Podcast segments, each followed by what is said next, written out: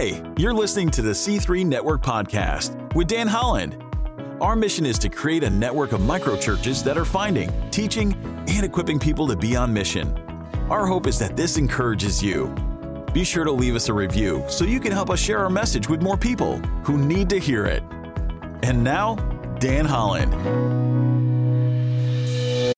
Welcome back. My name is Dan Holland, and I'm your guide through the Gospel of John. And over the next few minutes, we're going to set the table and we're going to start the conversation from John chapter 2, starting with verse 12. And then you can keep the conversation going right where you are.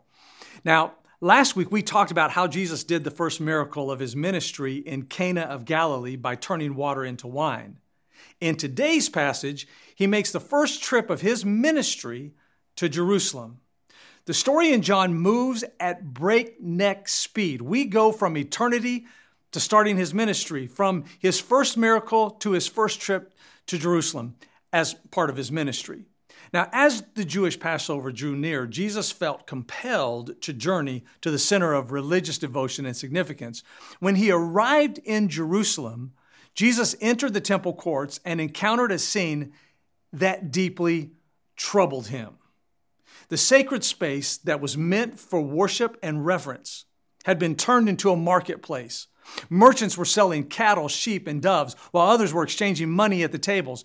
Consumed by righteous zeal, Jesus fashioned a whip out of cords. He drove out both the animals and those who conducted business there. Coins were scattered, the tables were overturned, and he declared, Get these out of here.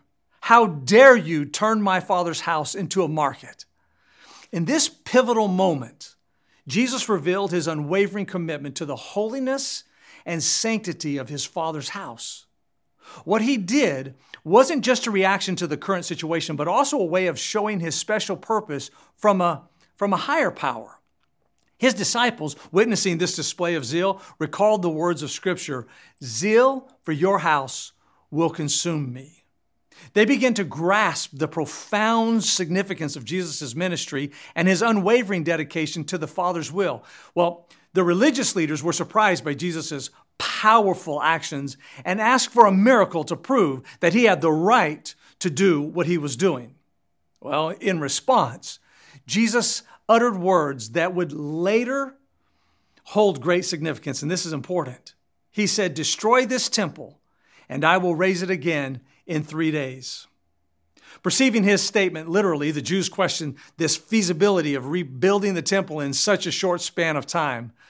They didn't realize that when Jesus talked about the temple, he was actually referring to his own body. This hinted at his upcoming death and resurrection. So, a few years later, in the wake of Jesus' resurrection, his disciples recalled his prophetic words and experienced a profound transformation. Their belief in the scripture and in the words spoken by Jesus deepened as they began to comprehend the fulfillment of God's plan that was unfolding before their very eyes. This passage not only unveils Jesus' divine authority and his ability to foresee the future, but also emphasizes the importance of faith and belief in the face of seemingly insurmountable challenge, challenges. I hope the same thing happens for you. As you discuss this powerful passage, I hope you're inspired by Jesus' unwavering devotion to his Father's house, his profound understanding of his mission, and his ultimate sacrifice for humanity. And, and I hope you're reminded about the significance of our own hearts, God's temple today, and the ways in which we can ensure that our lives and actions align with the holiness and righteousness of God. Let's discover how Jesus' resurrection can change our lives and make our faith in Him even stronger. The question to get us started today is why did Jesus deliberately stir up trouble in the temple? Probably a good follow up question would be Does Jesus' anger justify our anger? Thanks for tuning in. If you like this podcast, we post a new episode each week, so be sure to subscribe and leave us a review so you can help share our message. We'll see you next time.